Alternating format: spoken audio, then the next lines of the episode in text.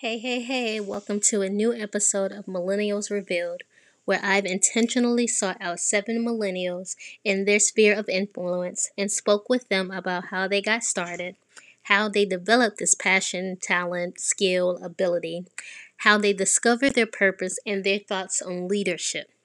Today, we have Lewis Wimbley, who is an excellent teacher, excellent exhorter, excellent encourager, and my personal favorite clubhouse representative.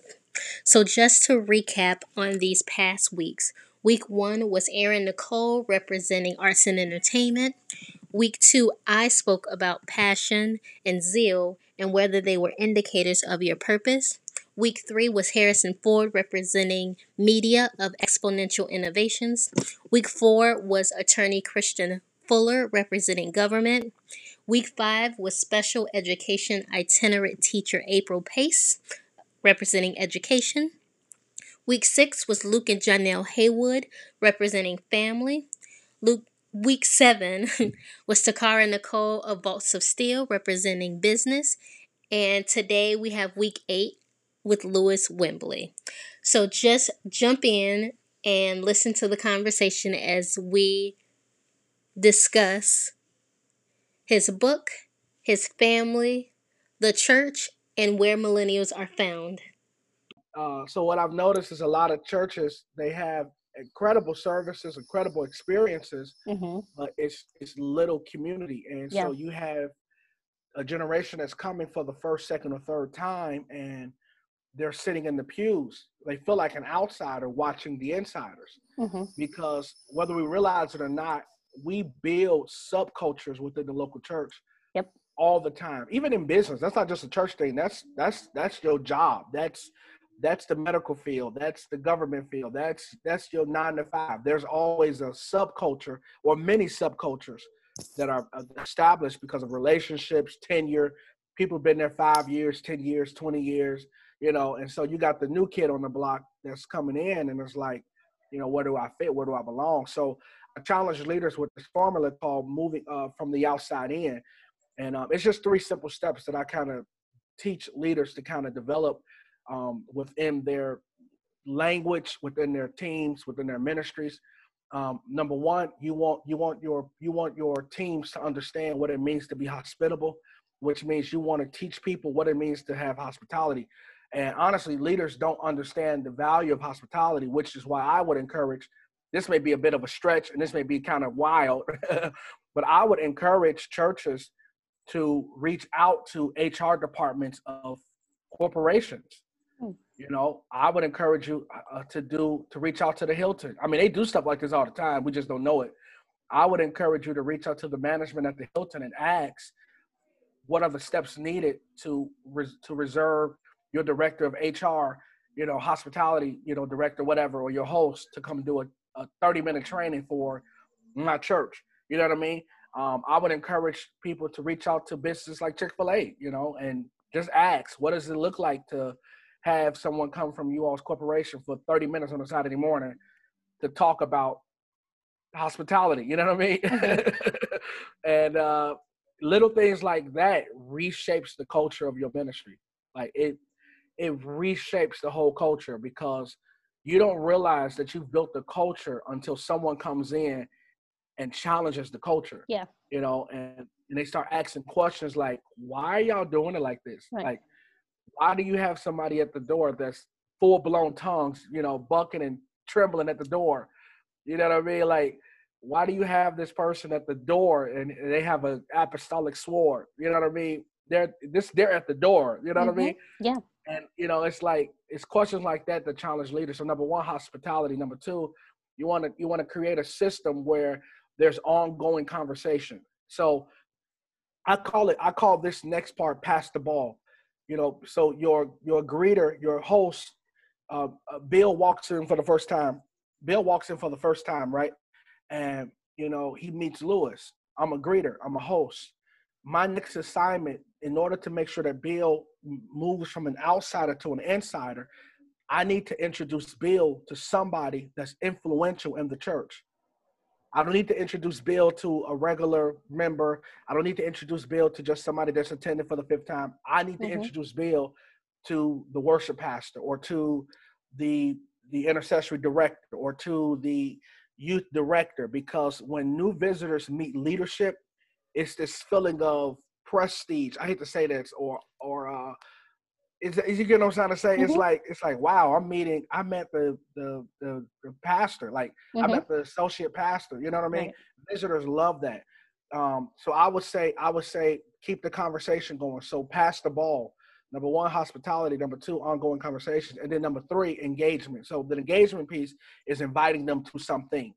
Um, and if churches practice these three things, you'll see a return on millennials. You'll see a, a return on all generations actually, because people want to be touched. You know, um, people want to be touched. People want to be talked to. And then lastly, people want to be transformed. They yeah. just don't know how to communicate that mm-hmm. uh, because they wasn't raised in church. So they don't know. Let me say this, and I don't mean to talk all day. I don't mean to talk all day, but people don't know how to communicate uh, emptiness that God put there. Mm. Does that make sense? Yeah.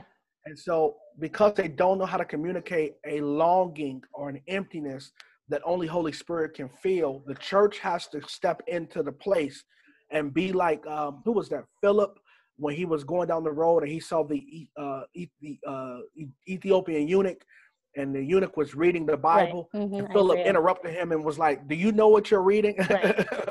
you know. So the church has to learn how do we communicate and give language to the void that people feel on the inside, but they can't explain it.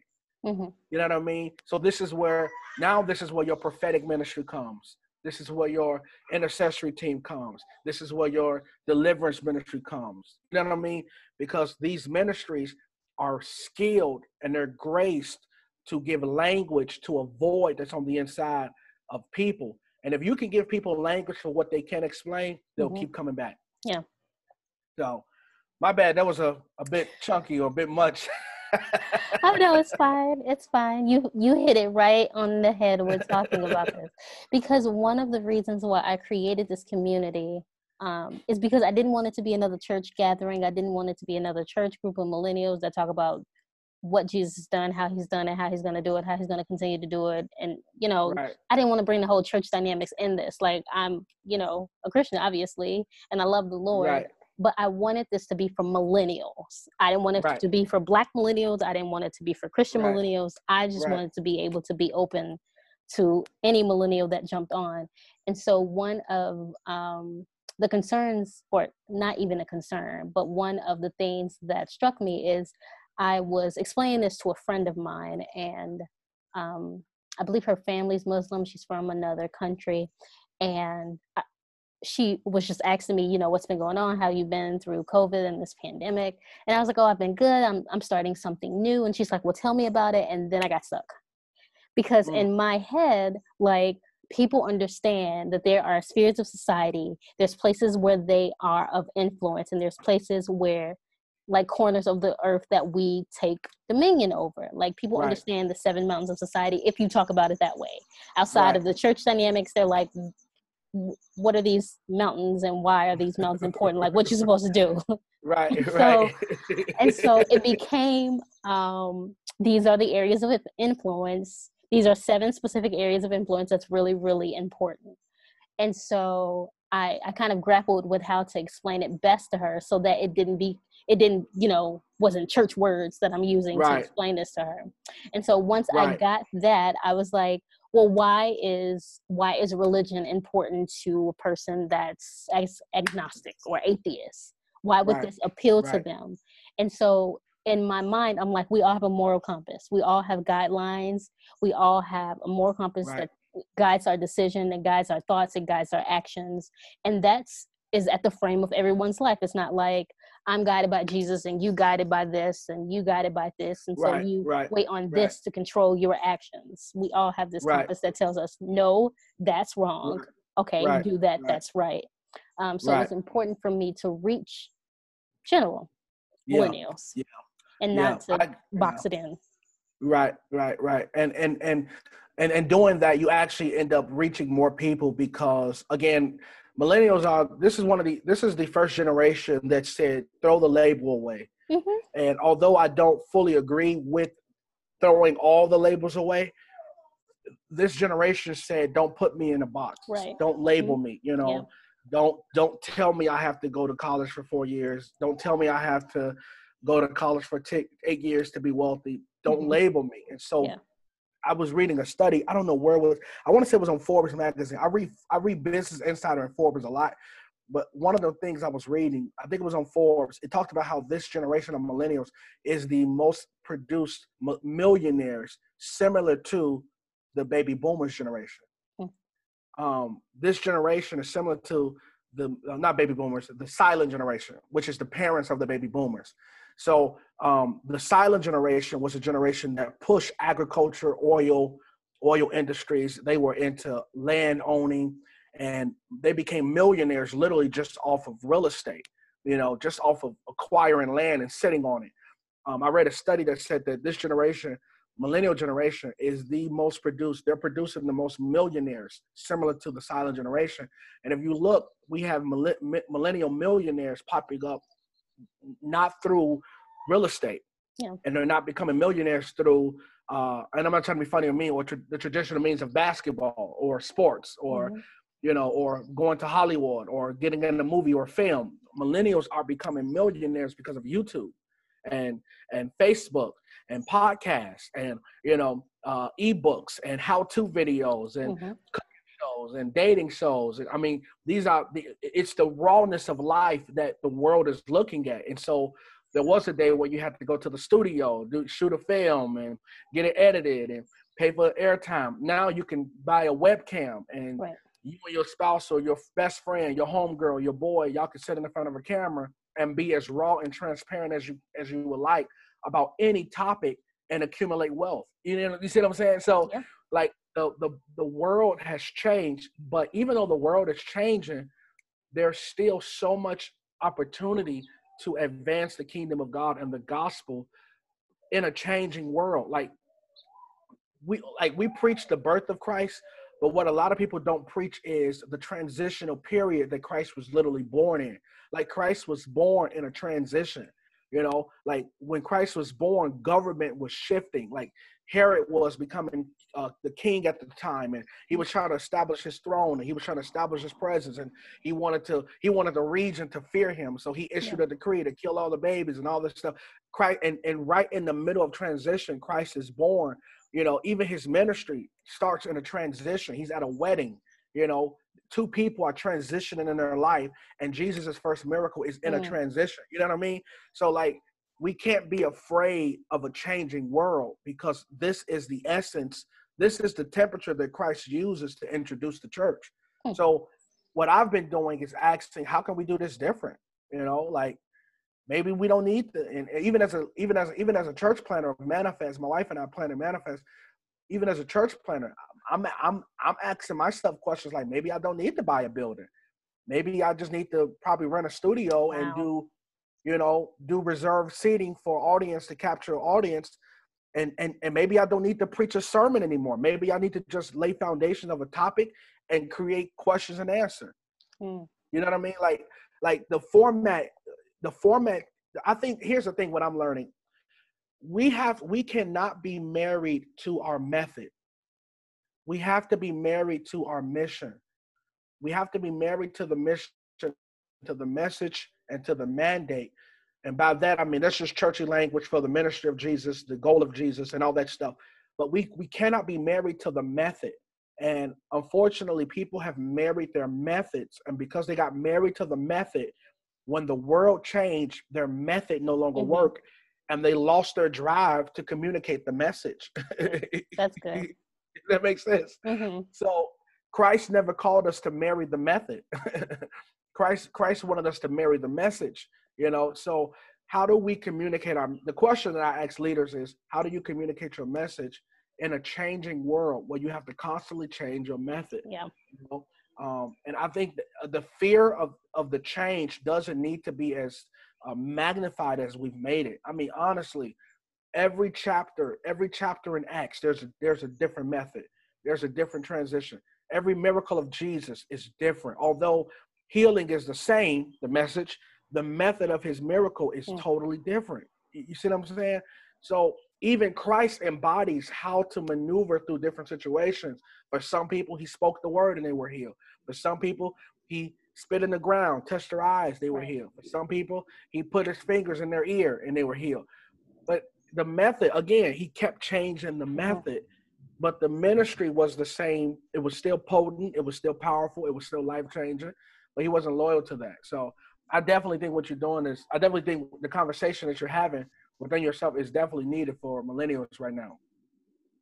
That is so relevant. And I'm glad that I have you on to be able to express that because I'm sure that there are, you know, men and women that's, you know, 50 up, 40 up, still trying to figure out how do they remain relevant in an right. ever changing world. Like, what do they do when they decide to open back up church? Right, are they still right. going to keep rehearsing the same things or are they going to shift with the times that are shifting? Right, right. That's that's really dope. Yeah, and and and and and honestly, it's like, and you don't have to change your message. You can still preach Jesus. You can still preach the gospel, but you just have to change the method. Mm-hmm.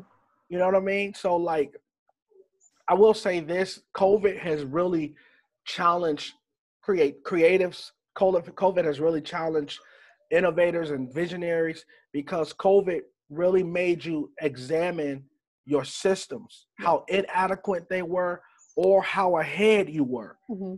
So we were always doing Zoom. We were always doing online. You know, we were doing, we were doing, I was doing meetings via Facebook Live in a private group with Manifest before COVID. You know, um, we were always, we were already kind of getting ahead of the online text to give and online giving and uh, XYZ and having a website in place uh, because, because again, the generation a lot of people say this well millennials aren't going to church. Millennials aren't going to the physical building of church. That is true. Uh-huh. but millennials are actually encountering the church at starbucks panera bread. I'll never forget this. I'll never forget this. I was in uh, a southwest suburb of chicago and I remember just stopping. I was I literally was just on my lunch break at my job, and I was in the southwest suburbs of Chicago. And I just want I wanted I wanted to I love the broccoli soup, the bread broccoli soup from Panera Bread. I, yeah. I love the soup. so I walk in to purchase the soup, and there's six young like business professional looking guys. Like two were white, a couple were like Palestinian, and then like one was a, a black guy, and they were sitting at the table and they were ministering to this white guy, and this dude was just bawling, crying. And the restaurant is watching in amazement. And I'm sitting there looking at this exchange. They wasn't kicked out by the manager. They wasn't, you know, and they wasn't loud. They wasn't, you know, full blown tongues and mm-hmm, you know, and yeah. It was just a regular conversation, a regular, a regular, you know, hanging out. They're eating. They all purchased food. They all had their drinks on the table, and I'm watching the power of God change this man's life over a table. And here's what I want to say the generation is moving from the temple to the table. We're moving from the temple to the table. And and Jesus again, Jesus' ministry, he he embodied this because he would say stuff to people like, hey, Salvation's coming home to you. It's coming to your house. Zacchaeus, mm-hmm. I'm coming to your house, yep. or I'm coming to your table. Mm-hmm. You know, all throughout Scripture, Jesus' ministry wasn't even in the temple. He did like maybe four miracles in the synagogue. You know, but majority of his miracles were in someone's home. He was hanging out. He would go to the home, and because again, we're moving from the temple to the table. The temple is is is. I hate to say this. The temple is is about tradition. The temple is about uh, structure, order.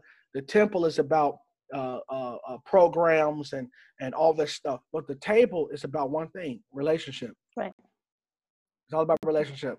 That's really interesting that you brought that up because that was one of the main things that I would hear all the time: is millennials aren't going to church, millennials aren't doing this.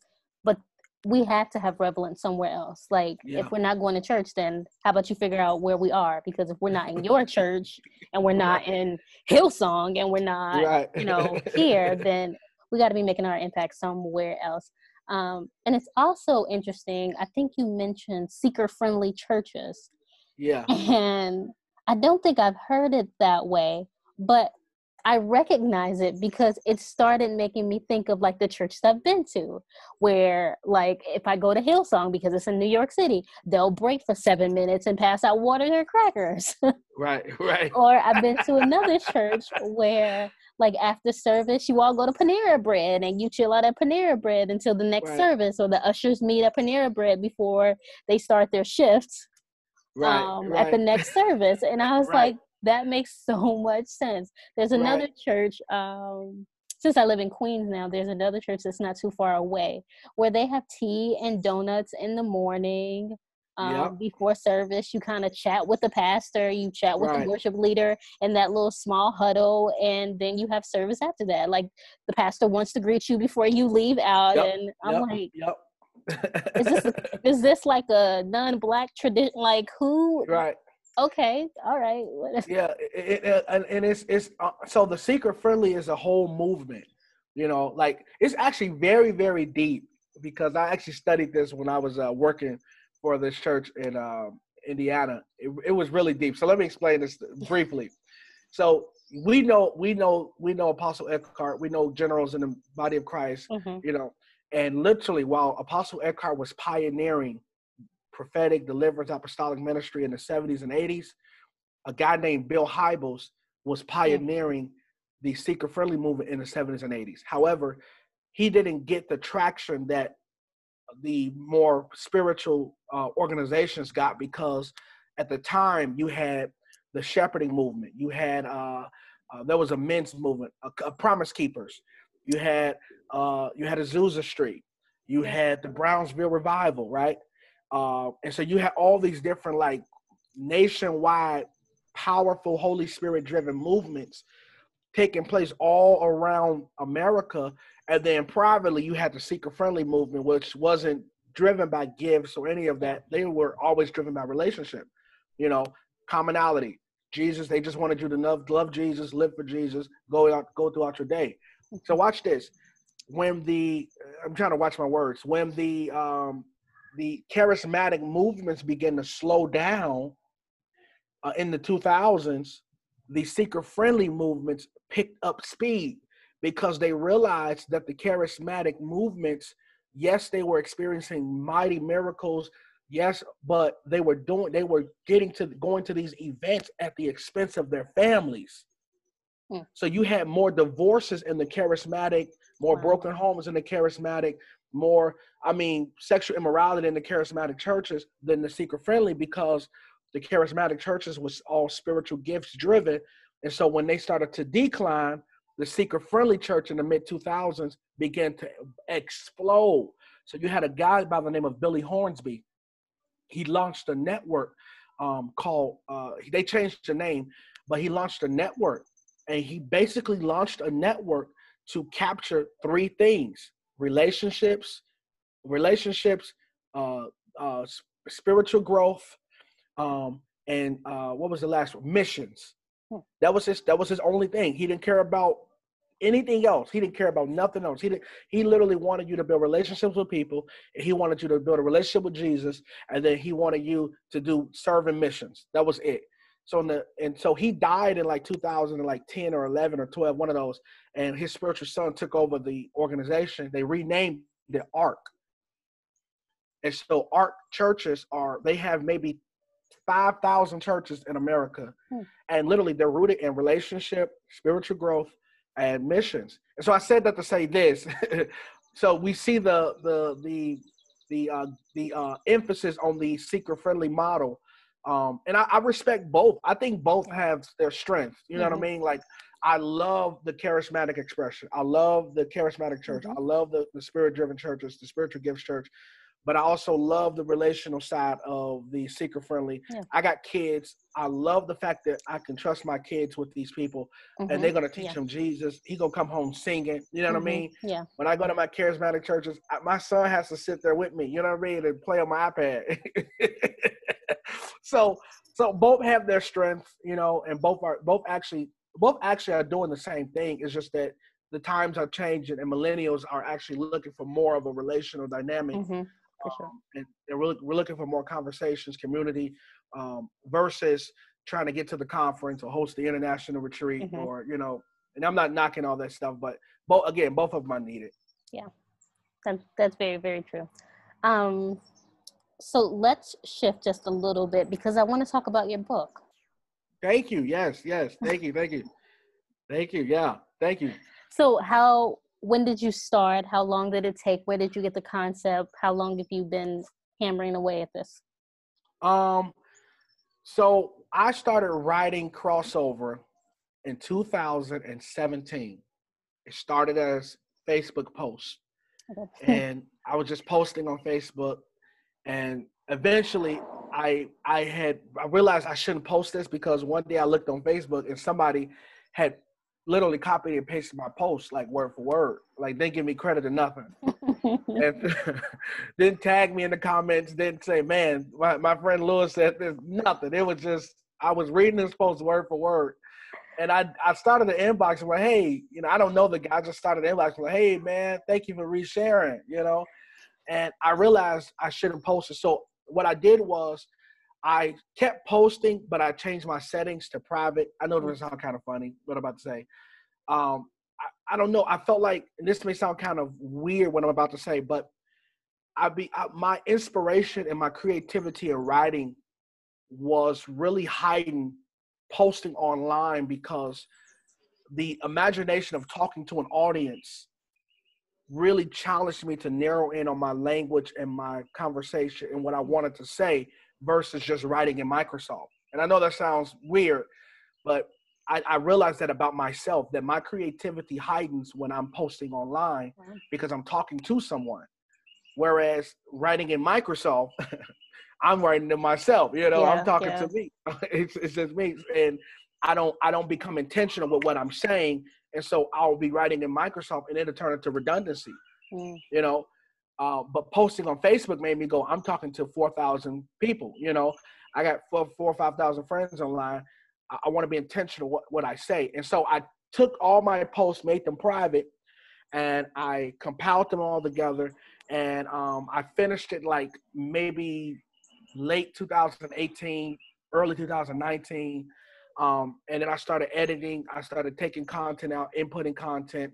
Um, and by the time I got done with it, you know, I sent it to be edited, sent it to an editor, um, and uh, I finished the book.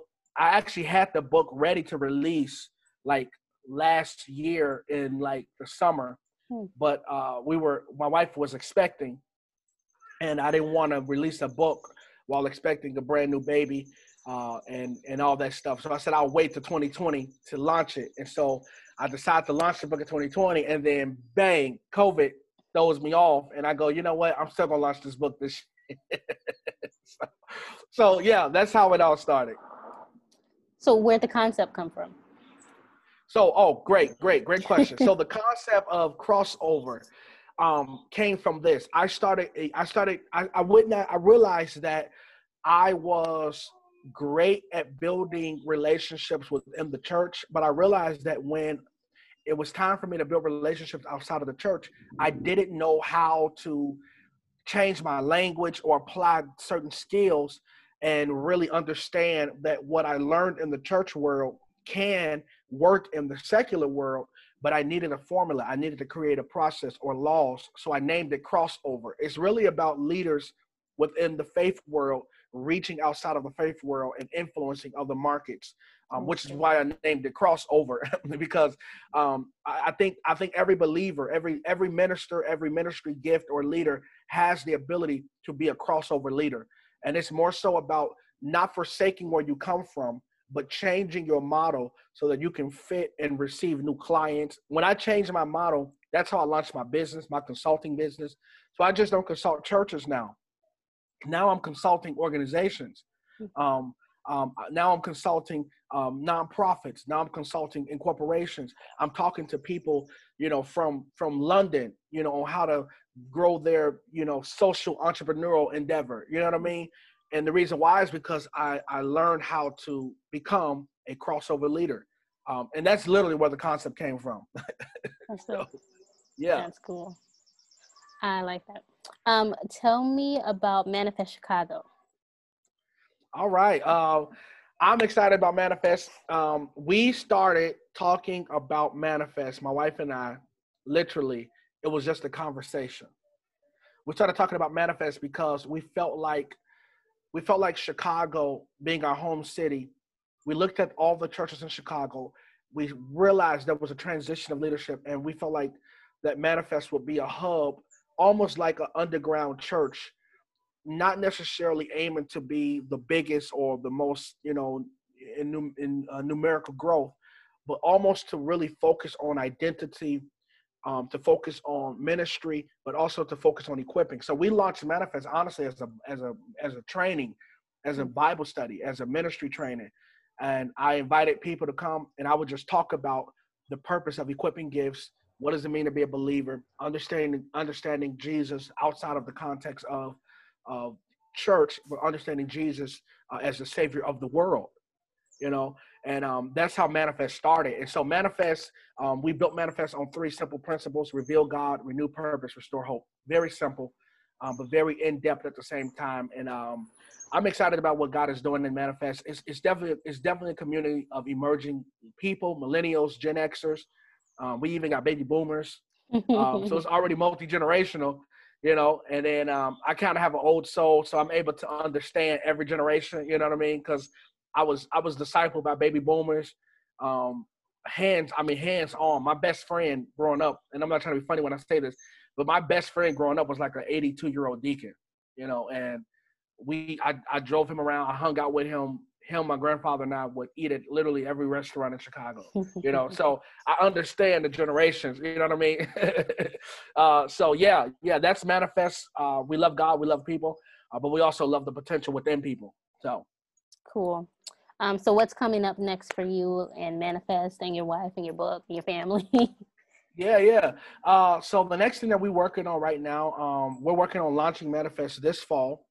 Um, we're looking to launch Manifest this fall, um, uh, like full blown church, like having our services, programs, all this stuff. Um, hopefully this fall, if all of the the, the, the kind of things would lift in Illinois. Mm-hmm. Uh, but if not, we're going to keep everything online. Um, and then I'm going to do a book signing really soon publicly when things kind of lift. Right now, Illinois is kind of still on lockdown. Mm-hmm. Um, so we're gonna. I'm waiting for everything to lift, and then I'm gonna do a, a book signing or just a honestly just a crossover conversation.